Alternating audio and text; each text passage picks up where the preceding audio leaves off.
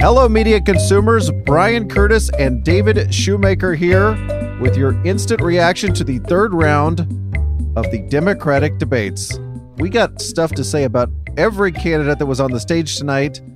But David, I think we should start with that first very lively, very frisky section of the debate, which was about healthcare, but was really about everything that this primary election is about.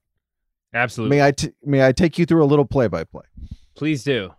So we start off with Biden being asked about his healthcare plan. He has this line where he says, "Elizabeth Warren is for Bernie, I'm for Barack." Mm-hmm. A move we've seen throughout this. I'm just, I'm going to give Barack Obama the biggest bear hug. And then he comes back and goes to Joe Biden. This is Joe Biden, goes back to Sanders and Warren and says, "How are you going to pay for your much more ambitious healthcare plans?" Warren comes back, kind of ducks the tax tax question. Sanders comes around and says, you know, his one of his great lines, which is it it costs more to do nothing. And then Biden gets back to accusing them of raising taxes on the middle class. Now, that is Ugh. that is kind of some back and forth we've seen. And then you could have predicted that. What was interesting to me was then Klobuchar sort of comes off the top rope and and, at, and attacks. This is Amy Klobuchar, excuse me, senator from Minnesota, comes off the top rope and attacks Sanders and Warren. And then Pete Buttigieg does exactly the same thing, telling them you don't trust the American people to choose Medicare or private insurance. You're making them go on to Medicare. So it was just a fascinating dynamic to start off because it was not, let's all gang up on Biden. It was Biden brought his moderate wingman and wingwoman. And, and to me, it created this dynamic where it was almost Warren and Sanders who were on the defensive. Yeah, I think that's an accurate reading, although I'm not sure that... I mean, it it didn't seem like the this it was there's much of an imbalance between the two sides. I mean, Warren and and and Sanders both seem to be uh, very game for the fight and um, very uh, you know very capable with their responses and with the data and and and um, you know I mean you said Warren ducked the tax issue a little bit, but she addressed it. Had I mean she did she might not have gotten into the details that a debate like that will eventually require, um, but she didn't shrink from the fight. And no, and she would Bernie, she would just. She was she was pressed by Stephanopoulos, if I'm remembering correctly, to say, you are going to raise taxes on the middle class to do this. She would mm-hmm. prefer to say it in a way that I'm going to lower all your medical costs so that in the aggregate, you will be paying less. Yeah, even if that involves raising taxes on various groups of people. But please continue. No, I mean, I think that that was one of those conversations, and there were several of them tonight where I felt like we got just on the cusp of of self-realization. You know, we're like robots coming to grips with our humanity here or something. I mean, they were like, we were so close to turning a corner to the sort of debate that we all say that we wish we could have. Um, the sort of debate where the the argument that Elizabeth Warren is making that you're saving money in the aggregate is actually a, a coherent thing to say. Yes. Uh, but we didn't quite get there. And you're right. And that, and maybe that was, maybe that was on Warren to turn that corner. Um, I do feel like there was a degree to which, and I thought Sanders had an incredible performance tonight. I'm not just saying that because I was I was stunned that he kept his voice throughout the entire night from where he started, but he had a he had a really strong showing. But I do feel like in the healthcare debate, Warren was a little bit, and may, I don't, maybe I'm wrong. It felt like she was a little bit burdened by by having. I mean, she was certainly aided by having uh, a you know a, a, an agreeing voice on that stage, especially one as, as powerful as his. But she was a little bit burdened, I felt like, by having his, by being associated with him, by having the, by having to, to, be, to kind of, uh, I don't know. I felt like she, w- she would have been better as a singles performer than as a tag team. Maybe I'm wrong.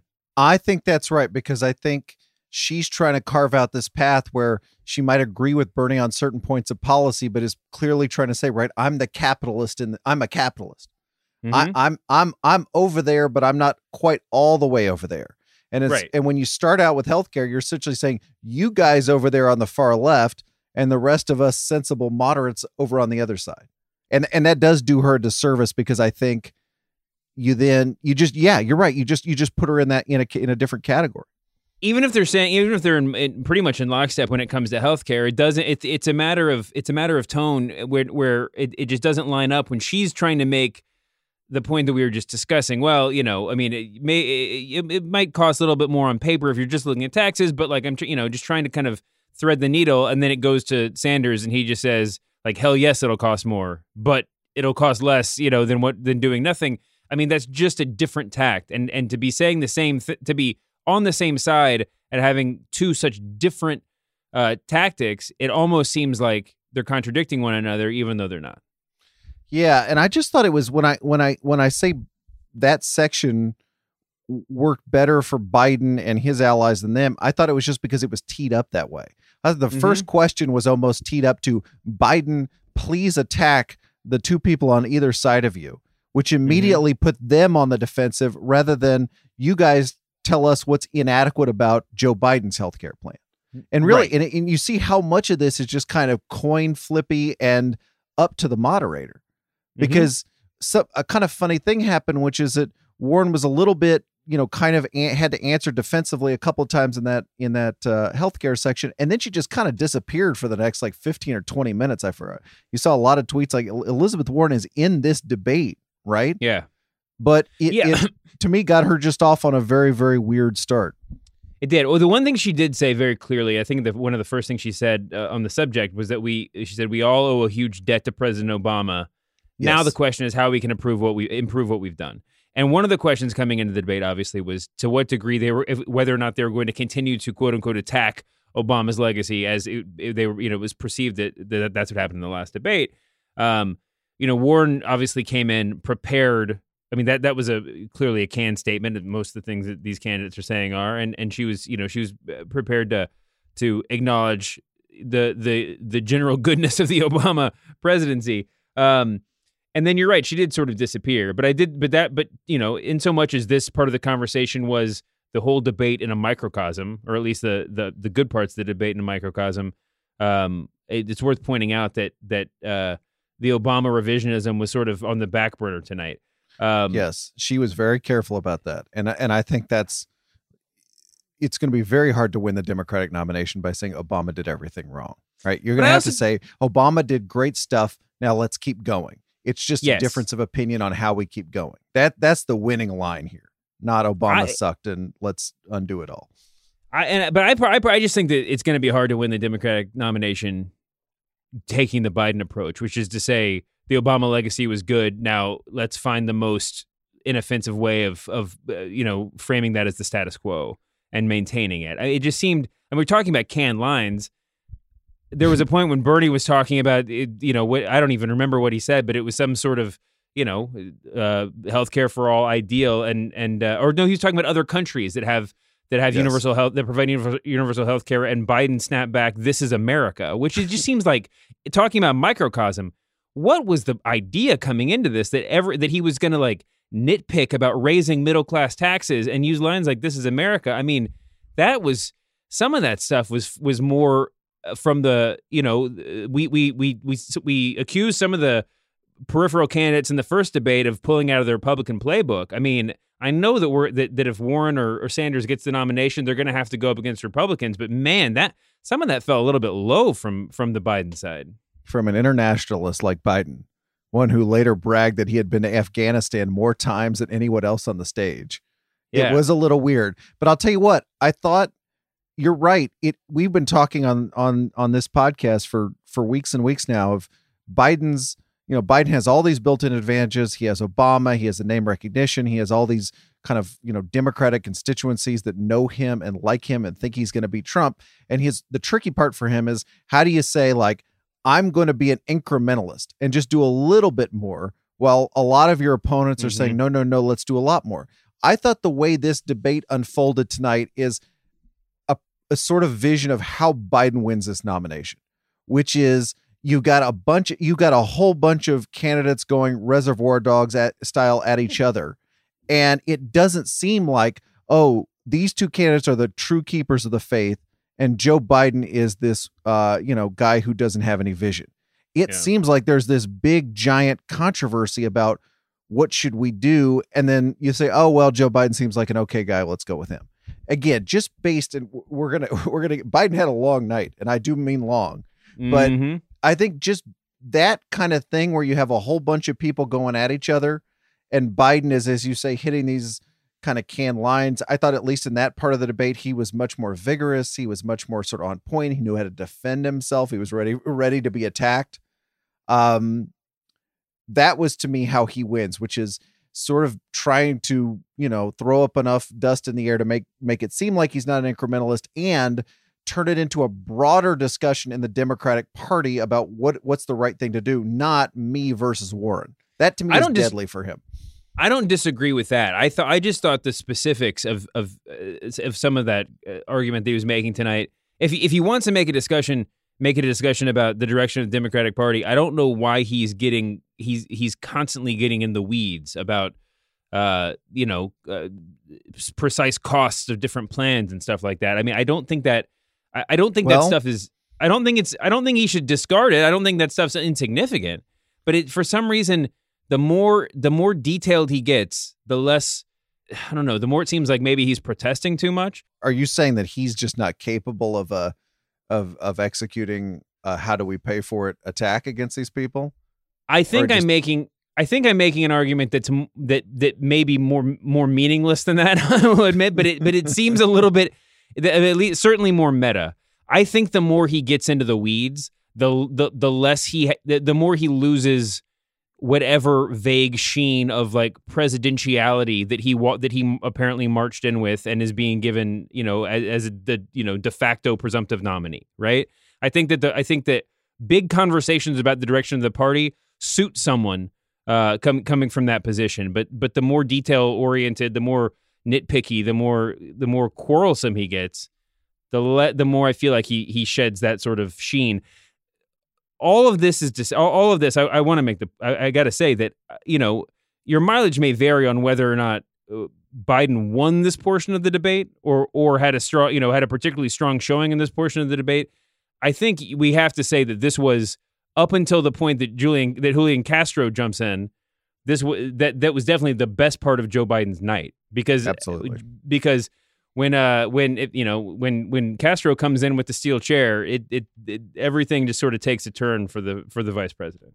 So Ryan Lizza just wrote a piece in Political Magazine about how, and one of the things he mentioned when he was talking about how the Biden campaign sees this whole race and and the sort of dynamic is how no one had exactly brought up Biden's age.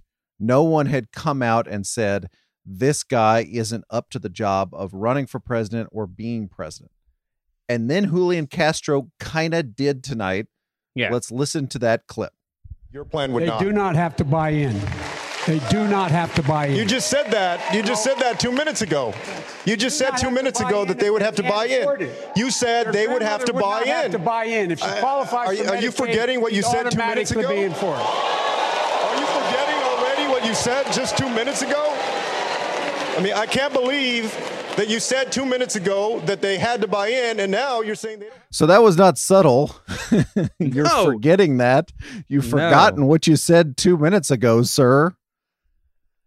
No, um, and the crowd. I mean, and they, uh, the, whatever that. I mean, that crowd reaction, I think, kind of told the whole story. Um, it was a, it was a uh, broadside in no uncertain terms, and there was a point, and I, you know, I, I didn't even. I wasn't sure how deliberate the dig was on, on on first listen, but not to jump ahead too far. But but uh, Castro came back around to it later in the debate, um, where he was just sort of. I think he said something that after Biden had gone on for a while on some subject, he said, "Well, that was a lot," and just sort of like chuckled. You know, I mean, I think that, I think that that sort of smirky dismissiveness. I mean that that's going to be. A, a moment we t- that's going to be a moment that we remember in the Biden campaign, assuming, I mean, if Biden does not get the nomination. It is. I mean, it, it, it reminded me a little bit of Chris Christie and Marco Rubio, though under very different terms, where Chris Christie's only job seemed to be to eject Marco Rubio from the from the debate. Yes. And, you know, Castro was coming in. You're like, this doesn't seem like it's going to go off well. For, this doesn't seem like it's going to end well for you. It mm-hmm. might end poorly for Biden, but it also seems like in some way it's going to end poorly for you. We should, I think we should do the, the fact check of this first. I saw this pronounced that in, it was maybe in the Washington Post that this was, that Castro's attack was actually false. I think it's one of those cases where it can be traced to Biden sort of not really talking very clearly. Timothy Burke put up some side-by-sides, which are interesting, where Biden said when his plan, you can automatically buy in, as opposed to saying being automatically enrolled, which was what Castro was saying. I think mm-hmm. Biden meant to say automatically enrolled, but he said the words buy in. You can't, there's no way folks to automatically buy into something unless it's one of those recurring credit card charges like on Netflix that you forget you have, you know, so that does not really work, but that, so that's the thing. So, so there's a little bit of a question of, it's almost more of a semantic thing than anything, but I was, I was, I guess we shouldn't be shocked because Castro went, went against, you know, Beto in this way. Uh, but It was it was wild to see that thrown out there in that kind of way. And as you said, it's the repetition of it, isn't it? The way he keeps saying the words, you're forgetting this. You're forgetting yeah. this. Almost I mean, like, listen, I, I don't want you to. Hey, folks out there, I don't want you to miss that I'm calling this person old. Forgetting, right. forgetting, forgetting. It was. I mean, the repetition was significant. And you said it was a semantic issue. And that's I, I believe that to be true. But but. Uh, I mean, everything in a debate like the one we saw tonight, and everything in any debate, works on a number of levels. And everything is loaded. Everything is packed with, you know, metaphorical implication. And it almost doesn't matter a single bit whether or not w- which one of them was was semantically correct uh, in this argument. Um, Castro took a swing at Biden and hit squarely. There was even a moment where where. where Sanders seemed to approach Biden during this back and forth and whisper something in his ear. And I don't know if he was explaining to him that like he did catch him in something or, or I don't know what was said, but regardless, um, you know, Biden, Biden was caught on his heels. And, and it seems like the more he, the more loudly he protested, the more he sort of fell backwards into the stereotype that Castro was, was trying to perpetuate. Yeah. I mean, I, I sort of think looking at it, looking at the tape, for just a second there during a commercial, it seems like Biden in a way gets himself into this mess because he's not talking clearly about his plan. You've yeah. got to talk clearly about your plan. Semantics are important, even if it's a debate tactic, whatever, semantics are important. I just, it was just so, ama- it was just, again, it was just sort of amazing to see someone put their hand on the third rail. And I think I've said on the, on the pod and, and I agree. And I would say again, I don't think that's, I don't think that's a bad question to ask. And I don't think no. it's a bad question to ask out loud. It's the presidency of the fucking United States. Right? It's important. Right. It's important. It's important to know, but to do it in, I, I don't know if that is doing it in any way other than just being sort of sarcastic, you know, like you literally, oh, like, hey dude, you just forgot what you said two minutes ago. Um, you know, again, it reminded me of Chris Christie essentially saying that Marco Rubio was a robot over and over again. Castro would come back and attack Biden again. Uh, the one you mentioned, David, but also the one where he said, why do you only take credit for the good stuff the Obama administration did? And mm-hmm. whenever there's something that is now getting a second look, why do you run away from that? Uh, so that was an interesting dynamic. Let's go Canada by Canada real quick. Joe Biden um, had some juice at the beginning, a little bit. Uh, when he, he nodded to J F K in his opening statement, I thought, oh my gosh, that is, yeah. you know, speaking of dating yourself. But then he had this refrain, we refuse to postpone this. We refuse to postpone that, which I thought actually was was pretty good. Mm-hmm. Uh, as the night grew longer, he started fishtailing a little bit. He had a very long winding answer on Afghanistan and Iraq that A B C's David Muir finally sort of cut him off on it. Yeah. Uh, nobody really made him pay for that. And I think that was just because of the order of the questioning. Then his other answer for the night, which will, I think, live beyond this night, is his answer on education. At least it started out that way. Ooh. We somehow got onto record players halfway through it. And then, and then in a, in a, in a big surprise, we wound up closing out on Nicolas Maduro, the Venezuelan dictator who had come up earlier in the, in the night. Yeah. I yeah, mean, that I was, mean, that was, that was, and that was sort of, wasn't that Biden essentially making Castro's point for him? I mean, like, you know, where it's like you watch that answer and like, what are we t- what are we talking about here? What, yeah, are, what I mean, are we doing? I know I'm reading too much into it, but every time Biden gets cut off, and this has happened in every debate, and when when, when he's when, when one of the moderators uh, cuts him off and he just acquiesces, there just seems to be, it, it, it almost like the subtext is that Biden, you know, knows that he's, he, he it's not going to get any better if he keeps going. Um, and there was some of that tonight, but then when he did go on, and this is the, the, the, the exchange that you were just referring to, he is rambling about education, about leaving record players on, about like, trying to pull facts out that don't seem to go together. I don't think I'm reading too much into the into the setup by saying this is one of the few times in the debate where the camera kind of pulled back and showed some shots of the whole stage, and it, and there seemed to be numerous people, Cory Booker uh, in particular, who looked like visibly uncomfortable as Biden was talking, mm-hmm. um, and and then Biden in, when they cut him off, Biden says, "No, I'm going to keep going," and then starts talking about something else entirely. And whether or not this was an earlier point that he didn't get a chance to address, and, and whether it made sense in his head, it look it, you're right. It made the it made the point for Castro, for anybody else that was thinking this. Um, and then that's when Castro jumped in and just said, I mean, when when it went to him, he was just like, "Woo!" Well, I mean, and that and literally, I was like typing that, like, why, like, like if if anyone's gonna say I have no idea how to respond to that, this is the time. And and and you know, Castro basically took the opportunity.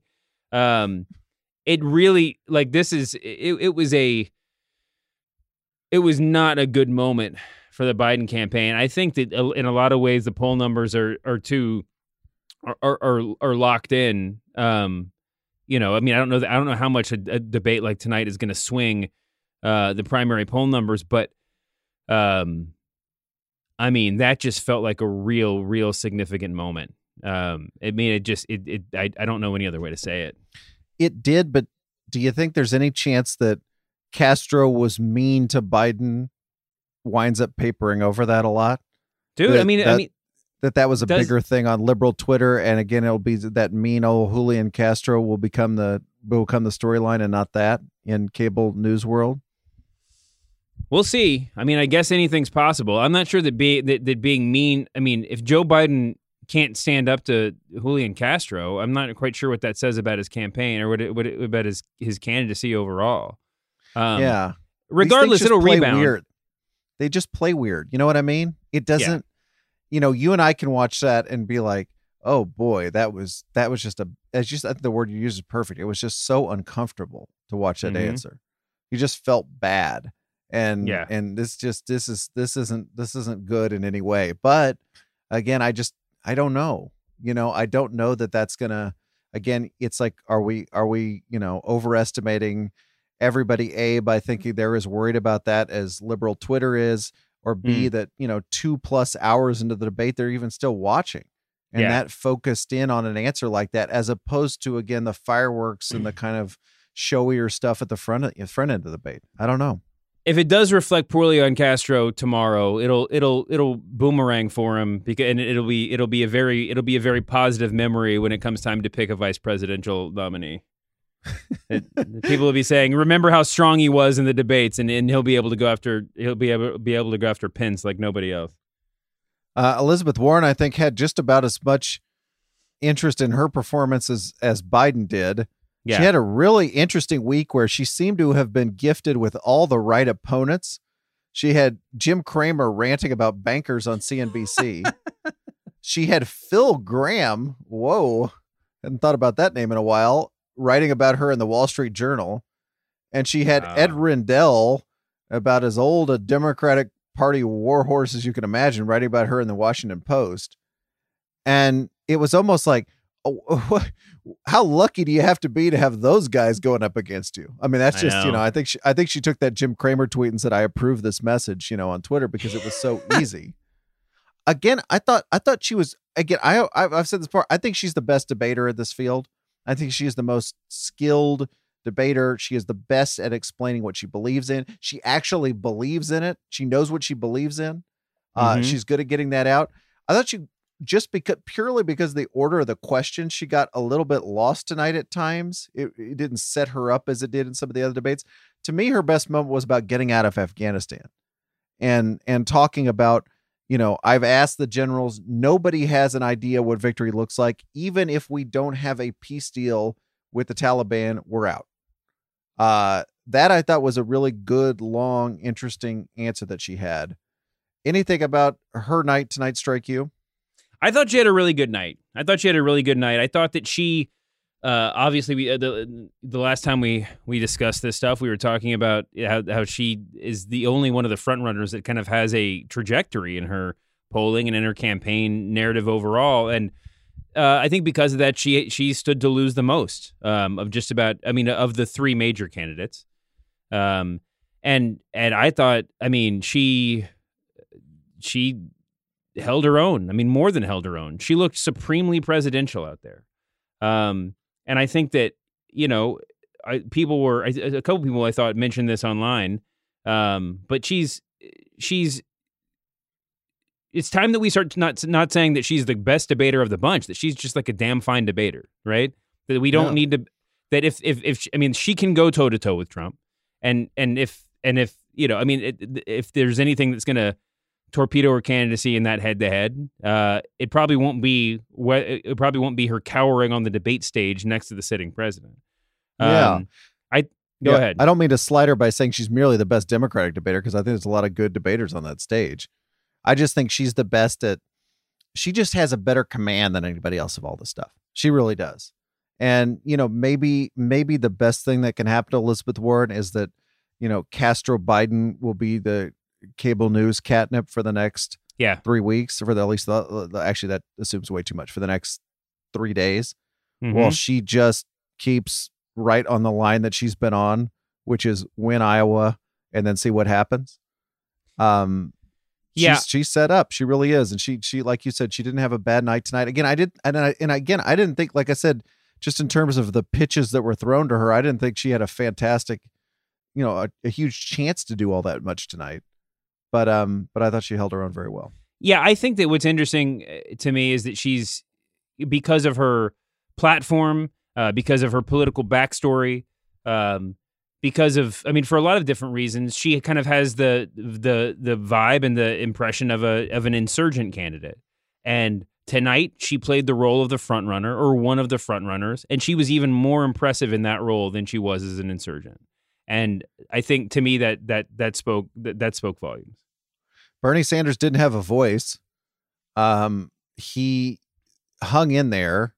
Mm-hmm. His um, I thought actually that the answer to me that, that that stood out was kind of a surprising one, was when he explained what kind of socialist he was. And and as always with these things, he named a whole bunch of popular programs that other countries have that the United yeah. States should have. And and and it's sort of like, oh, yeah, it is. I I'll tell you the one thing about Bernie that, now having watched a bunch of these debates, is I feel like we get the same Bernie performance every time. I don't want to mm-hmm. be like a theater critic where he should he should have new material like a comic every time. But I feel like I feel Bernie in a way is not reacting so much to what other people are saying as just delivering Bernie lines when they go to him. And I I don't know if that does him the best service in a, in a, in a forum like this, right? Because it does, it just doesn't feel like, to me, I mean, other than, other than saying I wrote the damn bill once a debate, he doesn't really feel like he's responding to anybody all that much, as opposed to going to very, very, you know, well-known and well-honed lines in his stump speech. What do you think? I mean, if you're painting him as basically like the like the Simon Cowell of the debate, who just you're just going to him just to like to, to see how hilarious the dig's going to be without actually reflecting upon the person who just performed, I think that there is some truth to that. I mean, it's it's uh you know it. I mean, Bernie's Bernie's very persuasive. Um, or he's a very impressive public speaker. He's a very very he's a brilliant guy. But I think you're right. I think that I don't know that I don't know how much he needs to modulate. I think that that's I think that you know. Four years ago, he proved that that being Bernie Sanders can take you a long way. Uh, but it was in a, a of... but it was in a one-on-one face-off with Hillary, right, where his ideas were really different, you know. Mm-hmm. And now in that crowded ten-person stage, and now we're going to go to two debates again next time. Apparently, it's just I don't know. It feels it feels like I'm putting in a quarter, and a Bernie Sanders line is coming out, rather than him sort of engaging with people and being like, no, your idea is wrong. Let me, let me show you why, or something like that. I just don't feel he does a ton of that during a debate. And I don't know, for whatever reason, I mean, maybe it's just me, but I feel it, it makes his performance a little distant and feel a little canned. I think that's but, true. Um, I, I think that the one thing Bernie has, if you want to, if you want to give him the benefit of the benefit of the doubt uh, on his performance, on, on his debate style, is that he's probably the only person up there who can who can make a statement and and have it feel like he just clo- he just settled an issue. Um, yes, he's the only he he's the only he's the only person with that sort of confidence, with that sort of delivery, and um, on on a debate stage that that even though it was only one debate tonight, it had some of the same feeling of the of the last two. We we you know the first section of the debate was really powerful, was really important, as as as you discussed, you know, at the top. The rest of the night just sort of meandered, and in, in large part it was because these were issues that by and large the candidates all agree on, or it's yes. or I can say with one hundred percent certainty the pre- like a president the presidencies would not differ would not be very different at all between the, all the candidates who were up there on stage. What was actually deliverable in most of the in, in almost all of those subjects would not be significantly different, if at all. And no. and and to have that much sort of I don't know. I mean, just that, to, to to spend that much time splitting hairs over not insignificant issues, but things that don't necessarily need that that amount of attention in, in, in the debate. I mean, that's what contributes to these debates feeling unformed and insignificant in a certain way. Bernie Sanders does have a way to kind of cut through that. And like I said, uh, make statements that seem final and definitive. Yeah, they. It's funny because I don't, and sometimes they didn't, weren't even splitting hairs. They were just all kind of giving very similar statements and not even really reacting to each other. Yeah. Uh, race, mass shootings, ending the filibuster was one. There was a section on foreign policy, on bringing the troops home, on Latin America, which kind of morphed into a segment on climate change, and again on education at the end. Uh, Kamala Harris, David, would you describe the mood she came in with? I, I'm not... grasping for gendered adjectives here. So just, mm-hmm. I just, it just felt giggly and giddy at times. Like she was trying to laugh a lot. It was a very, it was interesting for her because on the one hand, and I encourage you to go read Astead Wesley's piece in the Times from a few days ago, where they're kind of talking about what Kamala Harris's next move is going to be in this campaign. She really tore into Trump. Like in her opening statement, everybody yeah. was giving their kind of generic opening statement. She said, no, no, no. Mine's about Trump, and then just went after him. Uh, she turned, uh, everybody was talking about uh, healthcare. She turned that answer into Trump. Uh, she she went on guns. She said Trump didn't pull the trigger on the El Paso shooting, but he's been tweeting out the ammunition. Yeah, constantly went at him. Then mixed in with that was this seeming determined effort to kind of like be be funny and lively. She had that very strange Wizard of Oz line. Yeah. She said, "Have you ever seen the Wizard of Oz? You know, they pull back the curtain and it's that little guy. That's Trump." I was like, yeah, I didn't know that. I don't know if we need to set up the man behind the curtain, you know, with a like a, you know, thirty seconds. We all kind of understand what that reference is in uh, at this point. What did you make of her tonight? Uh, I, I mean, I couldn't agree with you more, although my my reaction might be a little bit more extreme. I mean, we came in tonight wondering, you know, obviously one of the prevailing questions was how much the candidates were going to go at each other, as opposed or, or whether they were going to, you know, pivot to just going after Trump. And it seems like she kind of took that challenge very literally uh, at her opening statement and throughout the night. She had, she had a couple of other can lines. Um, again, don't mean that dismissively, that I thought were really effective. Um, and, you know, in a certain to, to some candidates would be seen as as, uh, you know, ver- as presidential material. I'll say that there were a number of times tonight where she said things that I w- that, and I was just saying, why isn't Biden saying that thing instead of whatever it is that he's saying? She, mm-hmm. you know, she seemed she her the script, her what, the things that she said that were that a lot of the things that she said were, you know, seemed above the fray, uh, seemed visionary, not visionary, but idealist. I mean, there were moments where she seemed like if she were a front runner, it would have been a smart move. But so much of but she's not. And I think that what ha- the rest of the debate, the other seventy-five percent, where she seemed like she was trying to put to to, to be lighthearted, uh, like or like she wasn't when she wasn't on script, she was very, very off script. Um, I thought that I mean, again, don't want to don't want to be too dramatic about this, but I I mean, I, I felt like whatever momentum she had, whatever. Whatever mojo she had jockeying for, you know, that number, that kind of number four seed um, was just out the window after tonight. Yeah, I don't think she had any momentum is the thing, right? She'd kind of fallen so far back. And and the idea was to establish momentum. Attacking Trump yeah, seems, sound, sounds like the right idea. But again, it was just, it was a very strange night for her. And I think she's, um, I don't know how that's going to play. And I don't even know if anybody's going to remember that for the most part, by the way. Yeah. I just don't know how much that's going to stand out. One more thing about Harris before we move on. Every debate, even more so than almost with, I mean, Joe Biden would be the only person who's on the same level. Her record gets called into question and she's still not quite figured out how to parry it, right? I mean, it's no. every, she, she, it's not, it, whatever the plan is, it's not working. She comes in with one, you know, prepared response that doesn't quite line up with the, with the line of attack. Um, And uh, that she she's got. I mean, th- that part more than anything else is disappointing. Not from a tactical point of view, but from a philosophical point of view. That if she can't make heads or tails of how her positions have changed on various issues enough to explain that to the American public, then I mean, I don't know why we'd be giving her the benefit of the doubt. I sort of want to pair her with Beto O'Rourke because I think he also came in with a strategy tonight of just letting loose on Trump, and that was the way he was going to jumpstart his campaign. He said the El Paso shooter was uh, inspired to kill by our president, which is a pretty tough thing to say about Trump. He said we have a white supremacist in the White House. Uh, I saw Jamel Hill tweet, by the way, saying, interesting how casually everyone is now using the term white supremacist. Jamel, I'm sure, appreciating that on some level. Mm-hmm. Um, won a lot of plaudits from uh, people from Biden to Castro for his work in El Paso after the shooting. Uh, this was, and this was, I think, the line of the night for him. This will be on Fox News, wall to wall until the end of time. This is Beto O'Rourke talking about gun control. And in Odessa, I met the mother of a fifteen-year-old girl who was shot by an A R fifteen. Mm-hmm. And that mother watched her bleed to death over the course of an hour because so many other people were shot by that A R fifteen in Odessa and Midland. There weren't enough ambulances to get to them in time. Hell yes, we're going to take your A R fifteen, your A K forty-seven. We're not going to allow it to be used against our fellow Americans anymore. I, I, I think, you know, we've joked about Beto trying to go viral.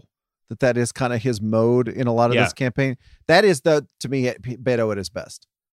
When he is, I'm, I am metaphorically rolling up my sleeves and I am just talking passionately off the cuff. I'm sure some of it's practice and all that stuff, but I'm at least sound like I'm talking off the cuff about the issues like that. That's when he's at his best. Mm-hmm. And the more moments he finds to be that guy, and maybe if he'd been that guy from the beginning, instead of worrying about people getting mad that he was up on the counter or whatever it was, or mad at the Vanity Fair thing, that that's, that's the good Beto. That's the effective Beto. Uh, it's weird that we haven't seen more of it, or that he hasn't been that guy for the entire election. I agree with that. Um, and, and I'm not, and I don't, I'm not going to say I disagree with his position on, on gun control, but I will say it's a pretty, you know, I mean, it's, I, I can't help but think, I mean, that will, you're right. That's going to be the line that people take away from tonight. The, I mean, the other line, which we managed somehow not mention before, was Biden saying nobody should be in jail for a nonviolent crime, which his campaign already came out and said he didn't really mean. He meant for nonviolent drug offense. But anyway, so if that if that has legs, Wall, Wall Street criminals, you're in luck. Yeah, yeah. If that has legs, uh, you know, that'll be that'll be one we remember. But you're right. I mean. The Beto thing is is is gonna is going to carry on, and I know later in the night Castro said that uh, when he was talking about immigration, he was ba- he basically said like I don't have anything to I don't I don't have any anything to lose, so I have my so I, I can I can tell you what I really think about this subject. I hope for the sake of the Democratic Party that we don't get dragged down into the situation where every candidate who's le- who has nothing left to lose stakes out a. Uh, you know, relatively radical point in or position in, in on some subject and derails the debate, you know, e- each in their own way. Yeah. I mean, in, in Beto's case, right, it ties directly to a shooting that just happened in his hometown.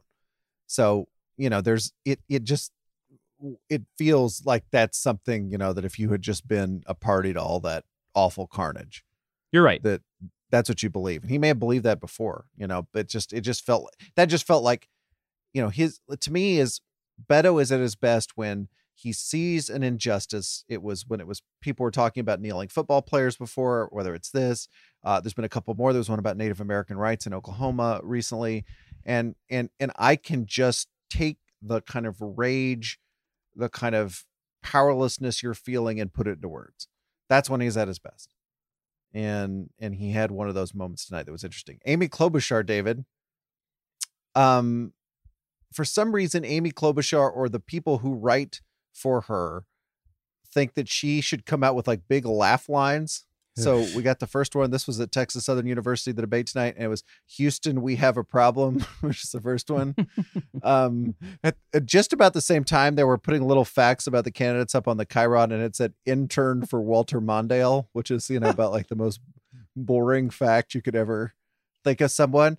I'll tell you the moment for her uh, tonight. She had she had a couple, actually. One was in the opening when she said, if you feel like you're stuck in the middle of these political extremes on on left and right, I'm I'm your person. You can you can come to me. That was about as as much of an appeal as she made for a specific slice of Democratic voters. But the other one was really at the end, you know, when they were talking about moments of resilience these candidates had. She had a great answer about, you know, uh, having a child and then going and trying to change the laws about hospitals, about how long mm-hmm. moms can stay in the hospitals.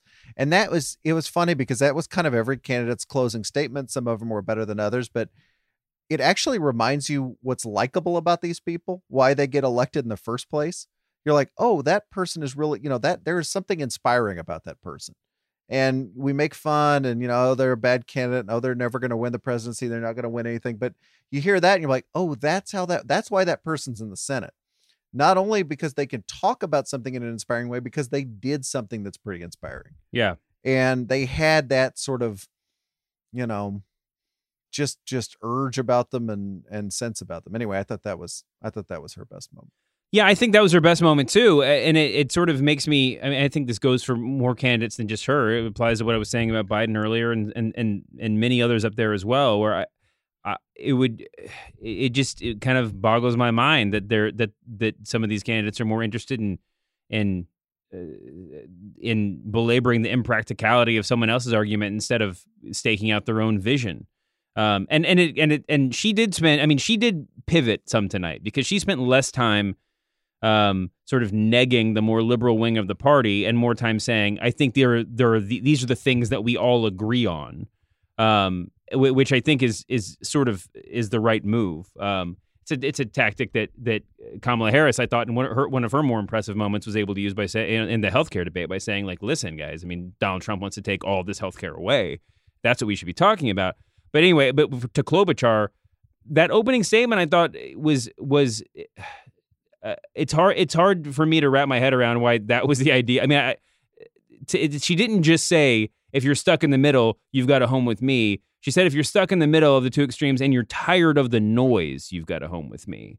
And that is just like so implicitly dismissive of everybody else up there on stage, of anything that they might say. That, that I mean, just I, I know I know I'm reading too much into it, but tired of the noise.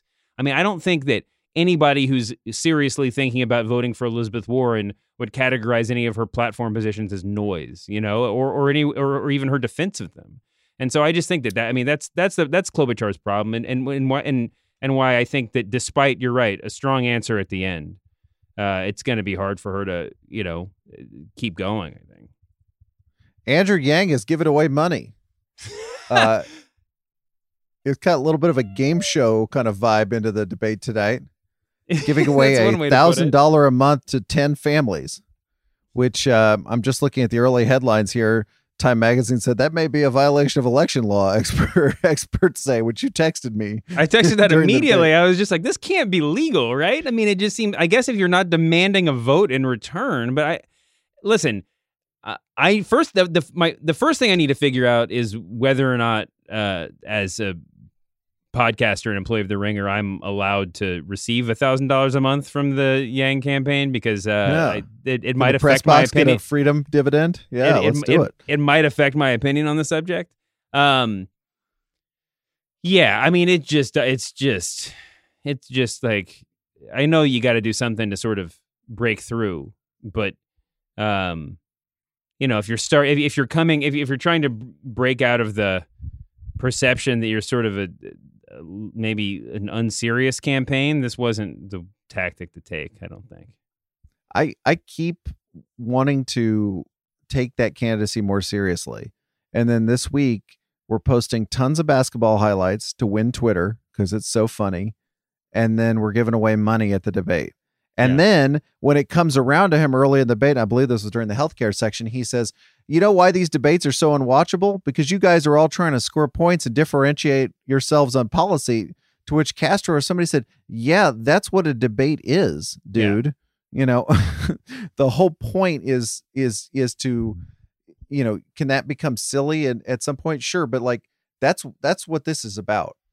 So, you know, you're welcome to you're welcome to make your own points on that, but I just thought that was such a strange, you know, place to go. You know, why why are you guys arguing about policy? Well, you know, this is this is why we're here. This is this is the this is the this is a campaign. Once you start giving away money, I'm not sure that it can get much weirder than that. But uh, you know, it's congrats to all the people that win. I don't know. you you may have already won, as they used to say in those old drawings, a thousand dollars a month from Andrew Yang. I want to put Pete Buttigieg and Cory Booker together because I think they both tend to, during a debate, suffer from the same thing, is that they almost speak in such a kind of big poetic way that it's not quite honored, because debates are more about pithiness, right? And and and containing yourself to quick sound bites. I thought they both said some really interesting things tonight, mm-hmm. um, that were not, that just, again, were almost kind of freestanding speeches rather than actually, you know, pivoting off things that were said or kind of responding. It was a little bit about the, it was a little bit of the Bernie Sanders vibe, though they're both very different than Sanders. Uh, in Buttigieg's case, first of all, he had this whole idea about the unity that the country experienced on September twelfth, and he wanted to extend that after September eleventh. That that is a Glenn Beck idea. Yeah. Just F Y I, that's that that was already taken, and you don't want it on the on the nine twelve uh, deal. Just just uh, move away from that idea. He um, had a great line where he said, you know, we can't pit an auto worker against a single black mother of three, because where I come from, an auto worker is a single black mother of three. But again, it was sort of like it all just. We talked about him as the kind of Sorkin candidate in this, where it's all feels like it's being written mm-hmm. rather written sort of like, like a T V show rather than something that is kind of a little cruder and necessary to kind of stand out. Um, I didn't think he had a bad night at all, but again, I think the big question for his candidacy is, where does it go from here? And I think I'm asking the same thing after tonight. Um, yeah, I think so. I mean, if you want to take, if you want to take Booker and, and Buttigieg together, I will say that I thought I, I barely noticed Pete Buttigieg throughout the night, and I thought Cory Booker had just a fantastic performance. But I will align myself uh, with uh, Nate Silver, who said at some point tonight um, that he said, uh, "Let me read this. Booker's been having a very uh, Booker's been very solid throughout this debate, throughout all three of these debates, really. But I'm not sure what his comparative advantage is supposed to be as compared with to, with the other candidates." Um, And I think that's about right. I thought that, um, I thought that I kept saying tonight, like more so than the other debates, you can see why people have been talking about Cory Booker as a presidential, as a potential presidential candidate for a long time. I thought mm-hmm. he, he he was sure. that he was that guy tonight, more so than he's been in the other debates, more so than I've seen him on the campaign trail. He was supremely impressive, but I think that the point is well made, that unless he's unless he wakes up tomorrow with magically with fifteen percent more points in the polls, then I just don't know what the I I, I just it's it's hard to imagine him the, any of that meaning anything. You know, I mean, I I just I, I just can't wrap my head around it. And I thought Buttigieg I thought Buttigieg had a couple of moments tonight, but like I said, I, I think that he was he was mostly forgettable. And I think that, you know, he he was he spotlight he he put himself in the spotlight for some, as we discussed earlier, rather moderate positions, which I don't think uh, behoove behooves his campaign. Um, I think that, you know, there's certainly going to be some some uh, you know a, a wide variety of people who who make up that constituency.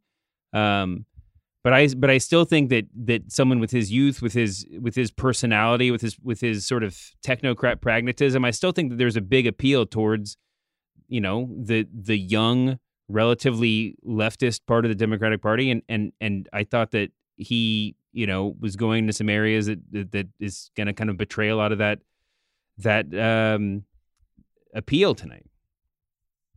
Can you imagine you're Cory Booker? And as you said, you've at least got all the raw tools of being a great presidential candidate.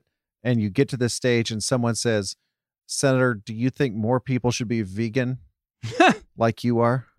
That was maybe the question. That that it was a terrible question, but that was uh, his response was one of the moments of the night. I mean, it just like, um, it was like no. Yeah, he said no, and then he said, "I'm going to say it in Spanish," and he said it no again. I mean, that was it was uh, you know, it was a silly question. He deflected it with with uh, sign- I mean, with appropriate silliness. It was amazing because it was wasn't it in the it's like we don't talk enough about Latin America, and then somehow we got to. But it should should more people be a vegan like you? Julian Castro, David, do you think is it all gonna? It's all gonna be about Biden, isn't it? I th- he actually had some interesting lines tonight. We talked about the El Paso shooter uh, killed people who looked like me and my family. Uh, said a lot of interesting things, but I, I I can't imagine anything about that performance is gonna survive. That's not he attacked Biden and attacked Biden because he said essentially Biden's too old. No, I think that he was. Be it. I think he, you know, we, we talked about him having a, a strong performance in the first debates. Uh, he he faded a little bit in the second debates, not in terms of his his you know content so much as just the, the amount of screen time he was given. Um, I think he came in tonight with a very deliberate game plan to make sure he got all of the time uh, and attention that he felt he deserved, and, and he achieved that. Um, I think that he came out tonight. I think people are definitely going to say he was mean. People, I mean, uh, as right right before we started uh, um, recording, I heard Rahm Emanuel uh, say that th- those comments to Biden were disqualifying for Castro. I think that without them, his candidacy was, uh, you know, non-existent. And um, I and honestly, I think that he's going to end up being perceived as more a more serious candidate um, going forward.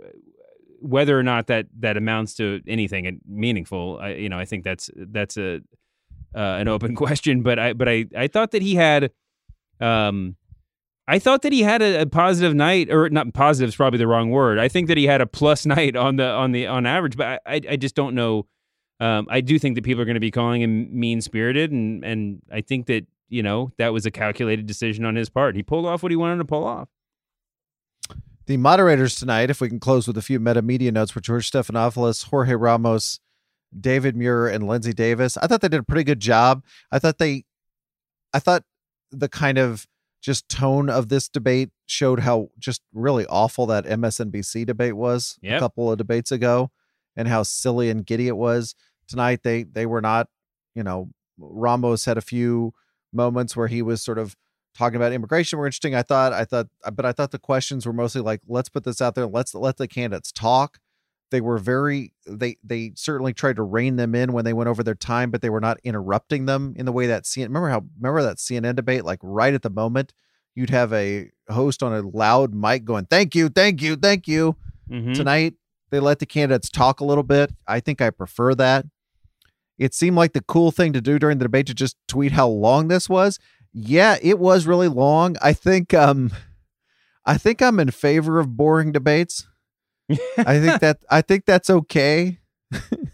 I just at some point I don't know what we're I don't know what we're mad at, right?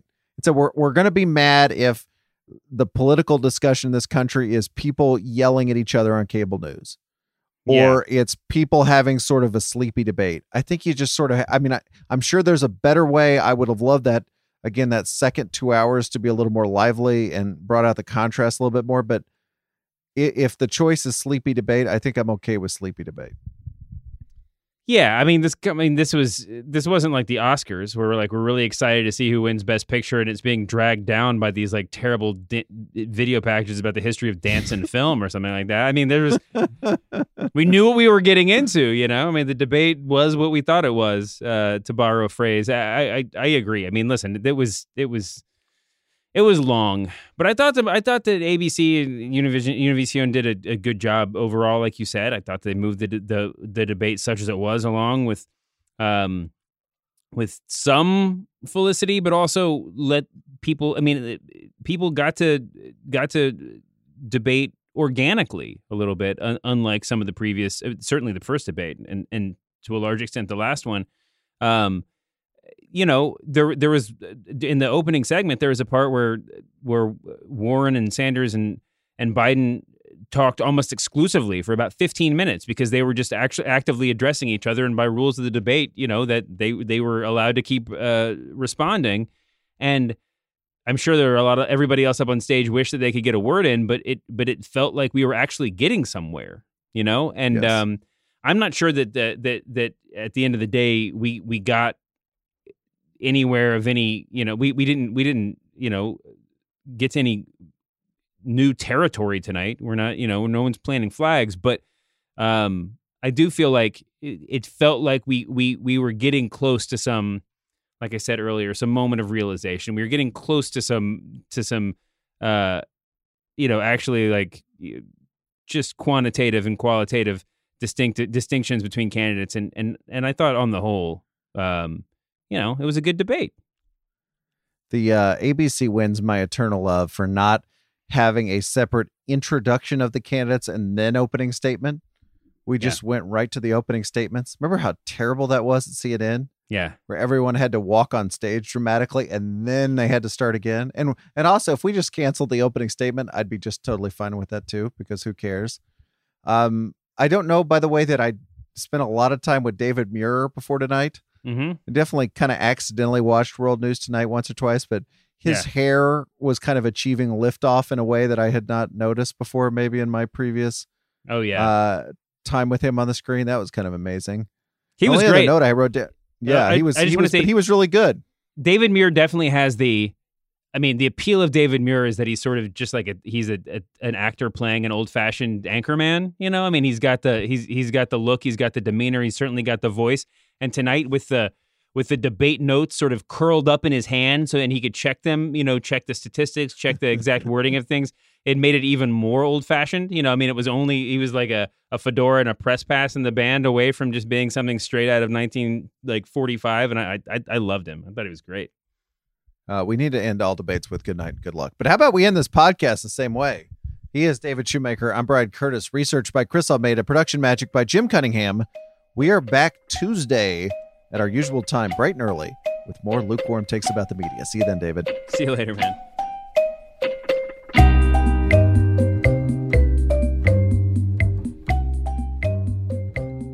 It's the presidency of the fucking United States.